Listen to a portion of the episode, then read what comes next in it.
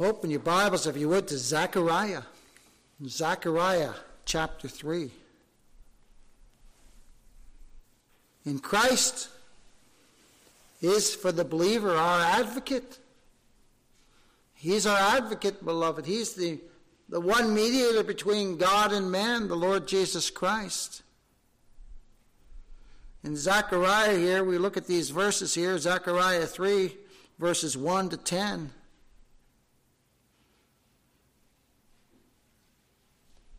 We see in verses 8 to 10 that our Lord is spoken of in one of his titles.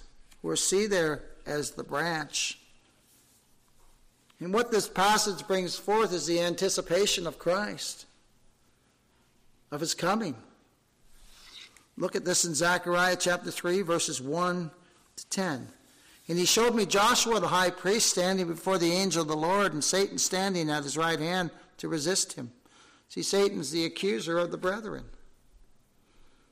We saw that, we see that in the book of Job, don't we? But he can only do what God allows, beloved. He's not omnipotent, he's not all powerful, he's a created being. And the Lord said unto Satan, The Lord rebuke thee, O Satan, even the Lord that hath chosen Jerusalem rebuke thee. Is not this a brand plucked out of the fire? Now look at this. Here's Joshua. Here's him in his natural state. Look at this. This shows us the natural state of man. Now Joshua was clothed with filthy garments and stood before the angel. That's us. And do you know that every believer is a brand plucked out of the fire? We're, we're, believer, we're, we're brands plucked out of the fire. Look at this. So he's standing there with filthy garments. Look at this. And he answered and spake unto, uh, unto those that stood before him, saying, Take away the filthy garments from him.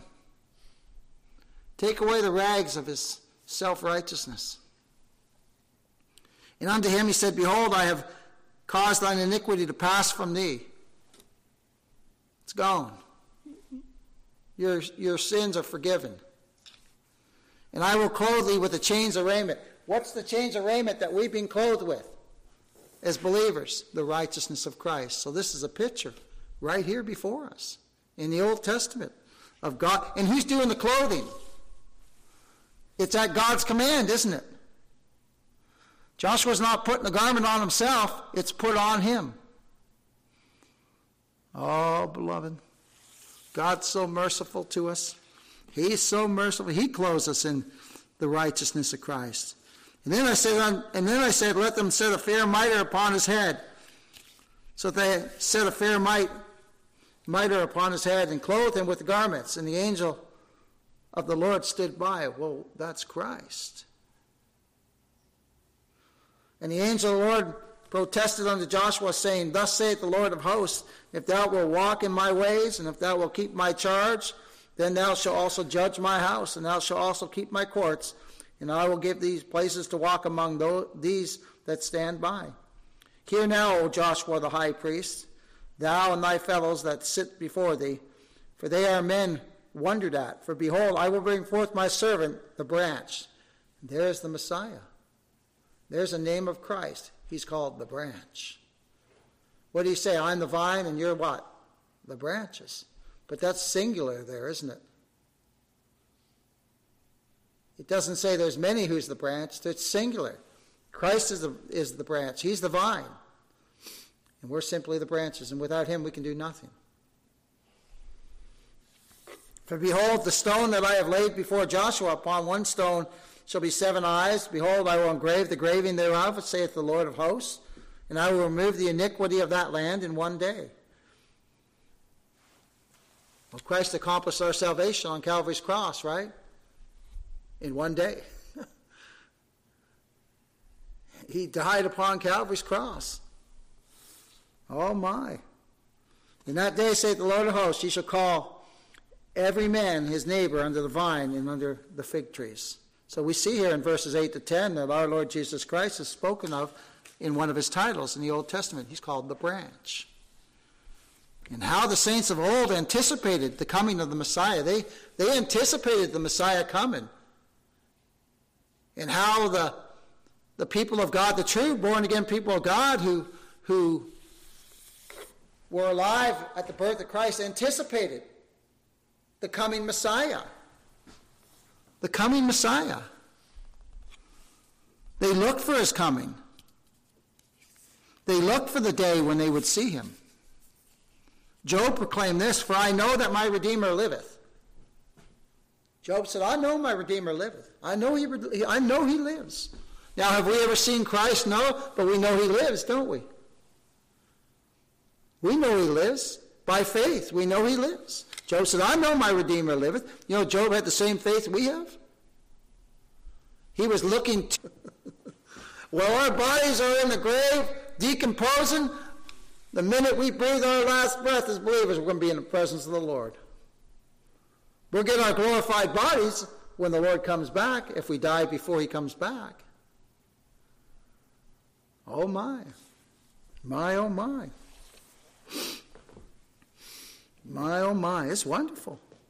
He says this here. He says, If thou wilt walk in my ways, and if thou wilt keep my charge, then thou shalt also judge my house, and thou shalt also keep my courts, and I'll give thee places to walk among those that stand by. Now, the religious, the religious uh, legalists of, of this day of the New Testament one time brought a, a woman before Christ. Woman who was caught in the very act of adultery. Turn, if you would, to John chapter 8. Now, these, these religious legalists were always trying to trap our king, beloved. They were always trying to ensnare our king somehow, some way. They were always trying to do it. They wanted to trap him. They didn't know he's God in the flesh. They didn't know he could he knew their thoughts. And they said, Moses and the law requires that she be stoned. This woman, by the law, needs to be stoned.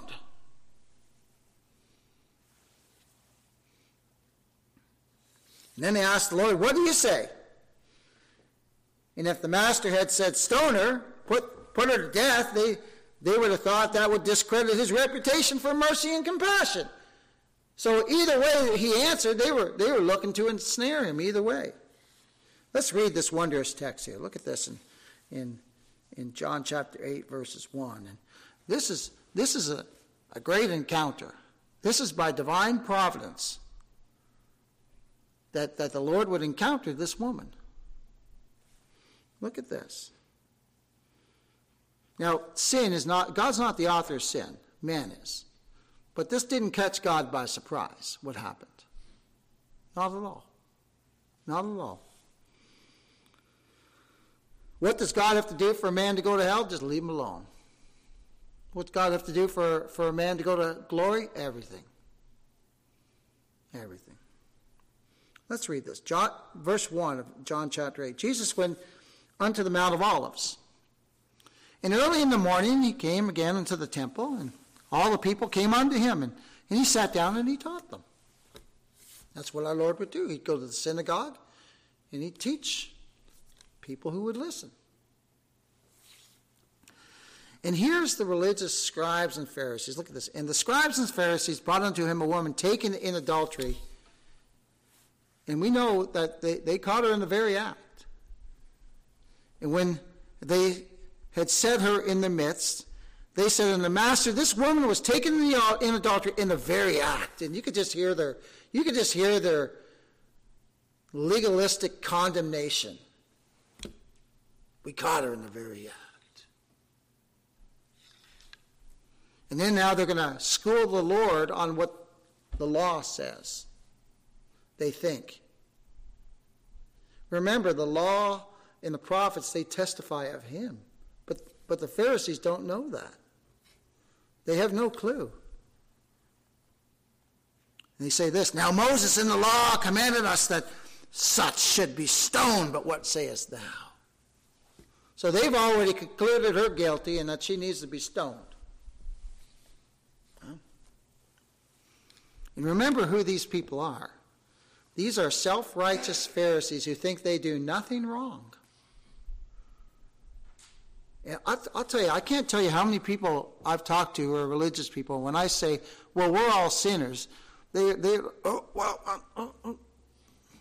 no, we are. Sinners. And, and we who are saved are saved sinners. And we know that, don't we? See, man, natural man is in denial of who we really are. who we really are. Look at what it says here. Then they, or this they said, tempting him that they might have to accuse him. But Jesus stooped down with his finger and wrote on the ground as though he heard them not. Look at that. Now, if he answered Forgive her, then they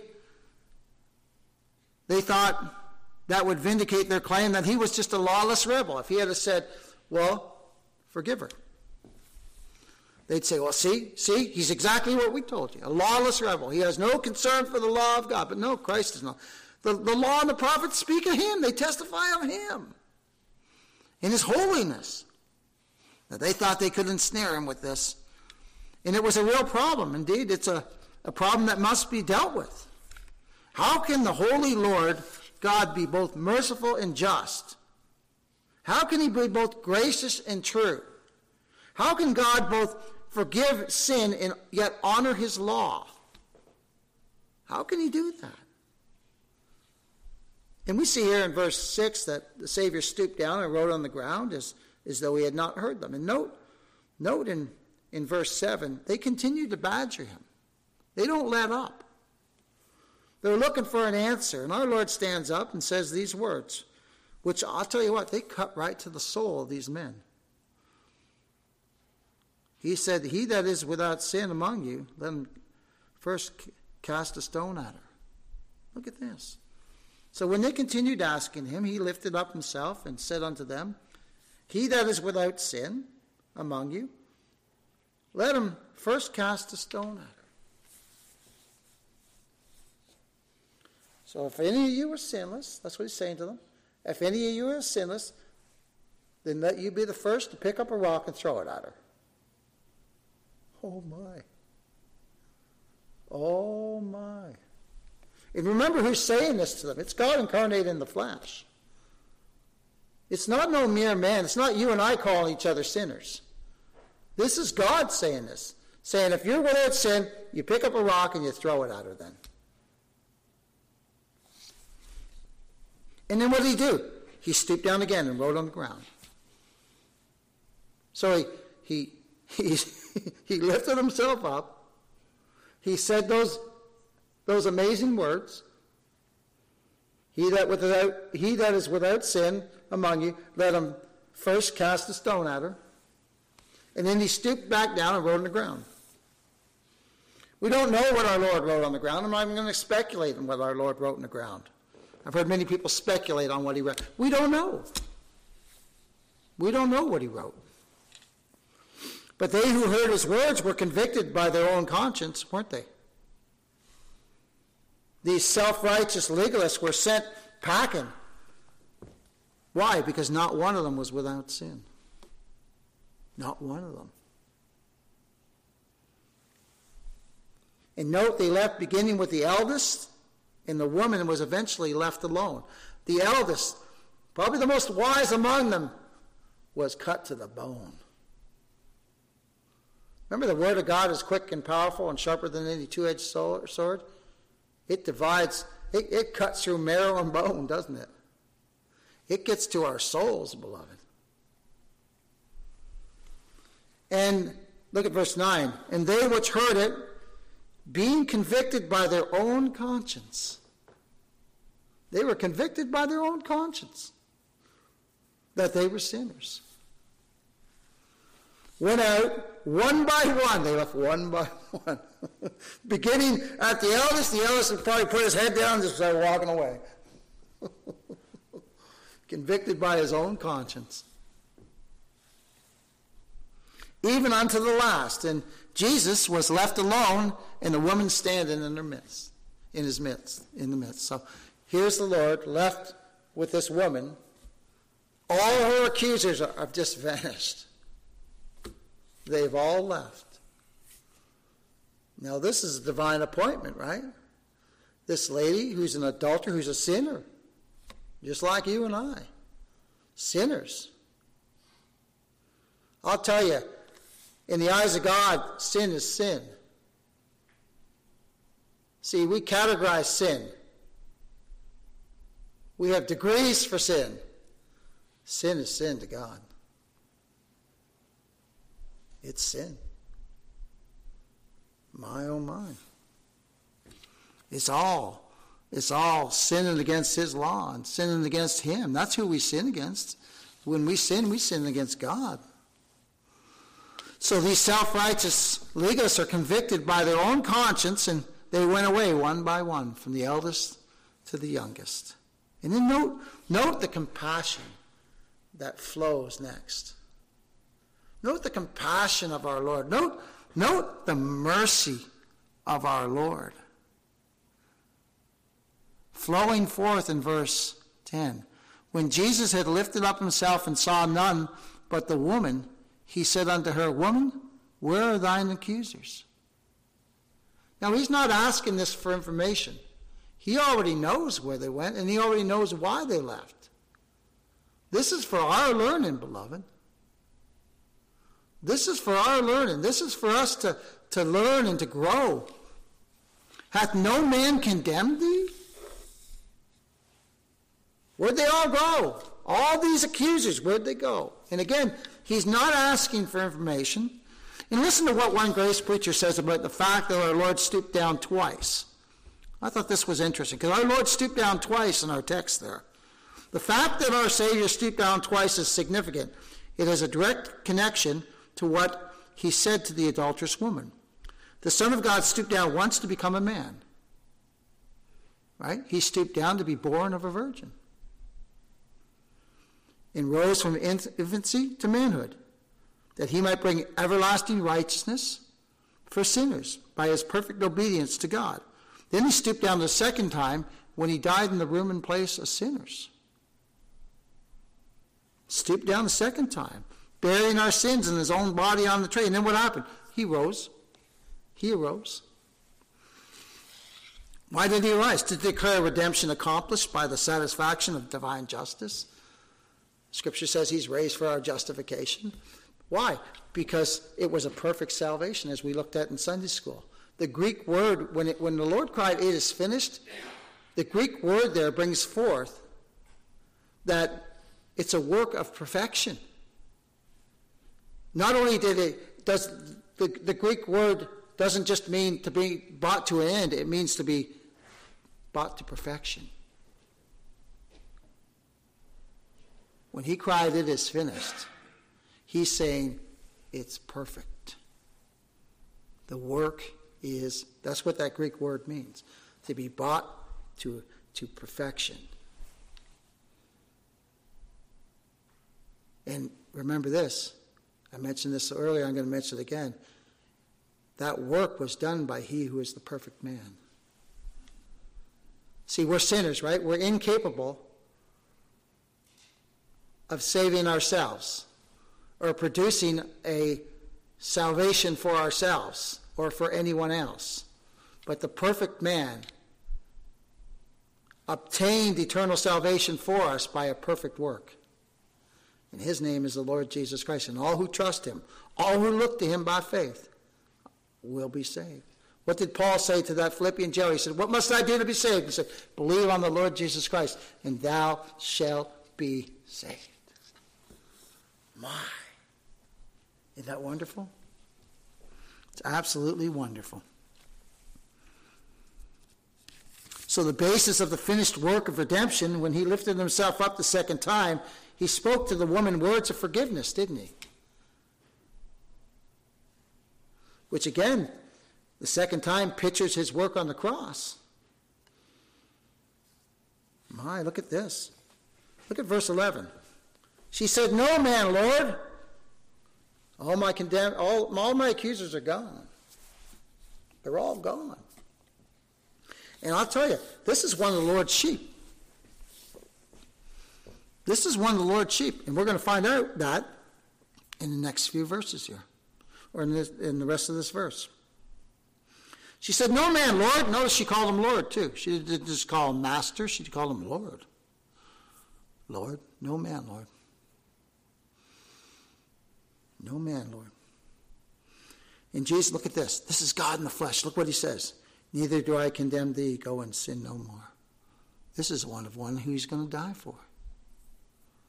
This is one who was chosen in Christ before the foundation of the world. She doesn't even know it. And look what he says to her Neither do I condemn thee. Go and sin no more. Now, did she sin again? Yeah. She did. Did God count it against her? No, because she was cleansed in the precious blood of the Lord Jesus Christ.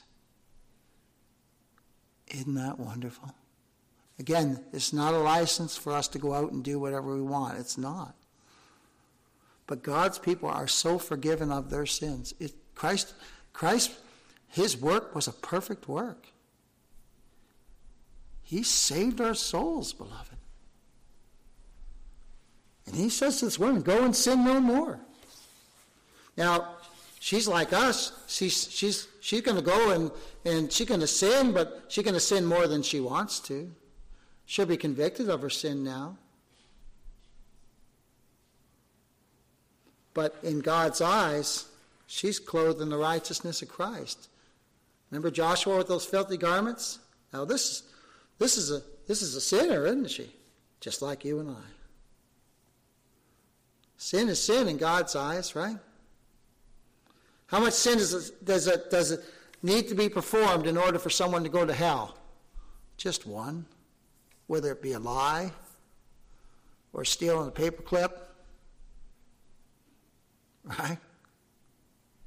It's the intent of our hearts. Why do, why do men kill? Because, because we're sinners. Because we're sinners. Why do men steal? Because we're sinners. We do those things because we're sinners. Right? Why do we lie? Because we're sinners.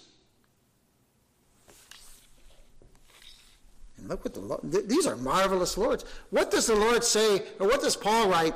There's therefore now no condemnation to those in Christ Jesus who walk not after the flesh, but after the Spirit. And, and how can our Lord say, Neither do I condemn thee? So he doesn't condemn them. God's elect will not be condemned. All those outside of Christ will, but not those in Christ. And he says, God himself in the flesh says, Neither do I condemn thee. This is wonderful. See, we could go by these things and, and, and read them and say, Oh, well, he didn't condemn. This is God saying this. And you know, he says the same to us. Neither do I condemn thee. You're bought with my blood. You're purchased with my blood. It's wonderful. Our Lord, first of all, had silenced her accusers. We saw that. He silenced her accusers. And then what does he do to her? And she's obviously guilty, isn't she? She's obviously guilty. She's broken the law of God. Just like every one of us is in our, in our lives. She's, she's an outright lawbreaker. And Christ says to her, Neither do I condemn you. This is, the, this is the giver of the law, too. This is no ordinary man. This is the one who gave the law. This is his law that she broke. And he says, Neither do I condemn thee. Go and sin no more. Now, the justice of God demands satisfaction for, for the sin that, that we commit, doesn't it? Just as it did for her. It demanded satisfaction. And it finds us guilty every time. No way out of it by our works. And it demands to be satisfied. It says, The soul that sinneth it must die. Must. And Christ dies in our room and place, the perfect one, the sinless one. Satisfying the law of God. He shall say, see the travail of his soul, Isaiah wrote about Christ's work, God sees the travail of Christ's soul and shall be satisfied. It's wonderful news. Absolutely satisfied. And so God, God has silenced the justice of God. Christ, Christ by his death on the cross has silenced the justice of God that cries out for our condemnation. He silenced it, beloved. By his perfect sin atoning work. When he died on Calvary's cross as our substitute. My, it's wonderful. He ransomed our souls. He purchased our eternal souls. And so now, this, this, this woman is clothed in the righteousness of Christ. She's full and freely forgiven. Did she ask for it? No. Did she deserve it? No. Did she merit it? No. By her very acts, she broke the law of God. By her very sin, just like we have. Do we merit the salvation we have? Do we merit full forgiveness? I mean, full forgiveness too. There's not one sin that's not covered. We don't. We don't deserve that. We don't merit. We don't even ask for it until God makes us willing in the day of His power. Then we look to Christ, don't we? But in our natural state, we, we have nothing to do with God. But this this lady, she cried out, "Lord, Lord." She said, "No man, Lord." And our Lord said, Neither do I condemn thee. God incarnate in the flesh says, Neither do I condemn thee. Go and sin no more. My, oh my. She's fully forgiven. She's freely forgiven. And this forgiveness is not conditional. It's not based upon anything we do. It's full. It's free. It's complete and it's all in Christ Jesus our Lord. Right? Not by works of righteousness which we have done, but according to his mercy, he saved us. He saved us. How? By dying on the cross for us, by shedding that precious, precious blood of his. The blood of the God man, which ransomed our eternal souls, purchased our eternal souls. Oh my. And now we walk in his ways, don't we? We who are the born again people of God. Now we walk in his ways. Now we desire to walk in his ways. We sin more than we want to. We desire to, to walk in the ways of Christ. We desire to hear the gospel. We desire to be with God's people. One of our dear sisters says she wished she could just sleep here all week and just be with God's people all week and not have to go out in the world. My, oh my, to hear the gospel every day. It's wonderful. And I understand what she's saying. She's saying she does, this is the place where she feels comfort in hearing the gospel, in the fellowship that we have each week when we gather together. It's sweet. It's very sweet.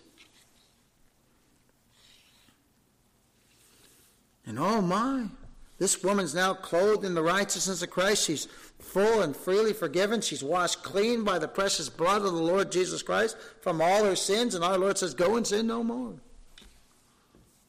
My, her sin's not counted. Turn if t- not counted against her. Turn, if you would, to, to Romans chapter 4, 8, verse 8, and we'll see this truth brought forth. Romans chapter 4. verse 8. This is just wonderful.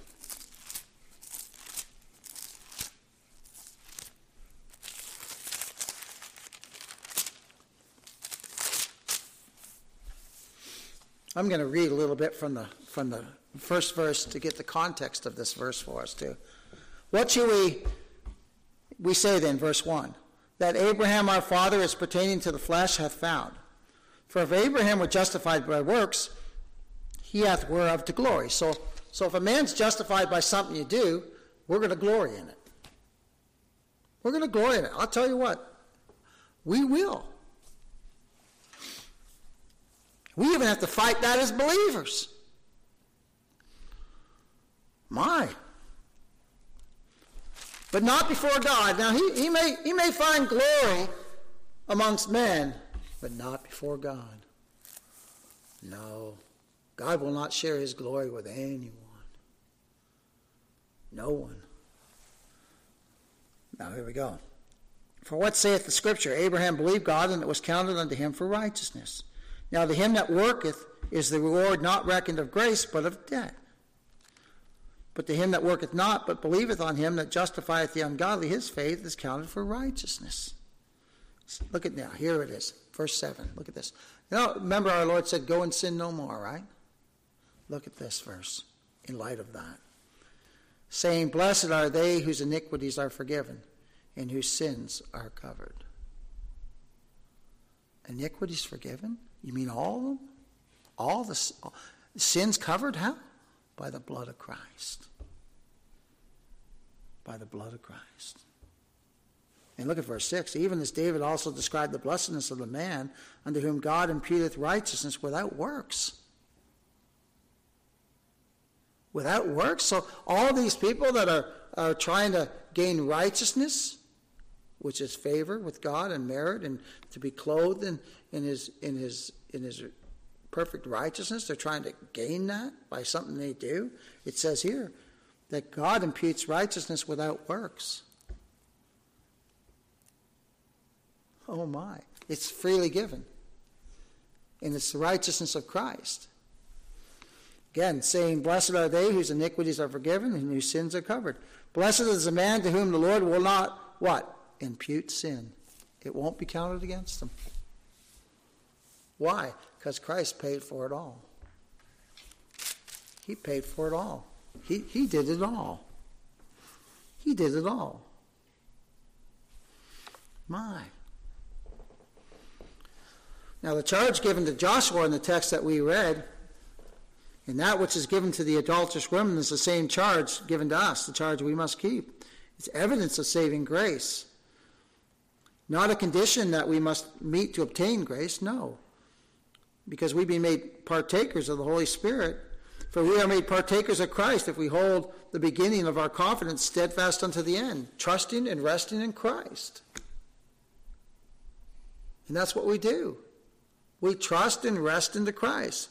Scripture says, As ye have received Christ Jesus the Lord, so walk ye in him. I mean, it's just walk in him, trust in him, look to him each day. And the angel of the Lord said to Joshua, I have taken away your sin, and I've clothed you with, your, with the garments of salvation. He's saying, You've been made righteous in my, in my sight. How? By his righteousness. My. Look at Zechariah verses 8, Zechariah 3, verses 8 to 10. We see here Christ anticipated. O Joshua the high priest, thou and thy fellows that sit before thee, for they are men wondered at. For behold, I will bring forth my servant the branch.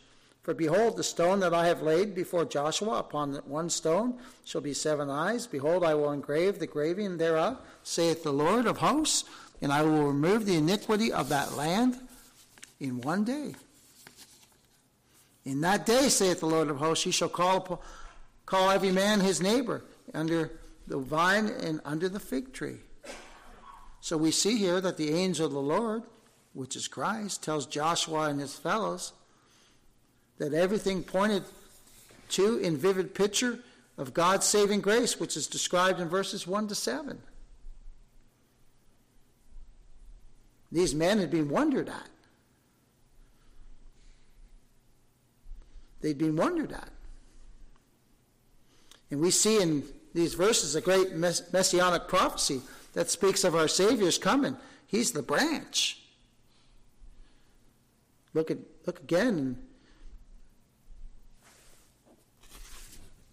Look again at verse 8. Hear now, O Joshua, the high priest, thou and thy fellows that sit before thee, for they are wondered at. For behold, I will bring forth my servant, the branch.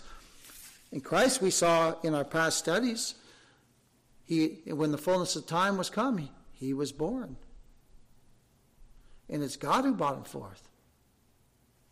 God prepared a body for the Word of God, the second person of the Trinity. We know him as the Lord Jesus Christ. Listen to this in Isaiah. It says this, and, and there shall come forth a rod out of the stem of Jesse, and a branch shall grow out of his roots. And the Spirit of the Lord shall rest upon him, the Spirit of wisdom and, and understanding, and the Spirit of counsel and might, and the Spirit of knowledge, and the fear of the Lord. Isaiah 11, verses 1 and 2. So Messiah is prophesied as being the branch. Again, he's the vine, we're the branches, right? And without him, we can do nothing. Nothing at all. And look at verse 9 again. For behold, the stone that I have laid before Joshua, upon one stone shall be seven eyes. Behold, I will engrave the graving thereof, saith the Lord of hosts, and I will remove the iniquity of that land in one day. The Lord Jesus Christ, the great high priest, the great high priest, who having our names engraved upon his heart, is our almighty advocate. He's interceding for you and I as believers right now before the Father. He's our intercessor before God. And look at the latter words of verse 9 and I will remove the iniquity of that land in one day. Well, the Lord Jesus Christ, spoken of in this passage as the branch and the stone, is the one who's coming. The Messiah who's coming. And we know he's came. And he's accomplished salvation. Perfect salvation. It says he would take away the iniquity of his people in one great day of atonement. How? When he died on Calvary's cross. One day. Took it all away. The iniquity of a number that no man can number. And here they are mocking our king at the cross. They're mocking our great God. They're mocking our king. They're saying, well, he saved others. He can't save himself. And he's there dying on the cross, saving a number that no man can number. And marvel at this wonder of wonders. We who are his people were included in that number. My. They have no clue who he is. No wonder the centurion said, Truly, this is the Son of God. My. Christ, the servant, the branch, removed the iniquity of his people when he died on the, the cross. He's the great sin remover, he's the great sin bearer, he's the great high priest, he's the great advocate, he's the great intercessor. He's the one who pleads our cause with the Father. He's the one who, who has obtained our salvation. He's the one who keeps us from falling and will one day present us faultless before his throne. Why? Because it pleased him to do so. My, where's bride, beloved? And the sacrifices that the, the priest the priests were sinful men, and they required to, they were required to offer a sacrifice in the Old Testament for themselves as well as those who they represented. We looked at that.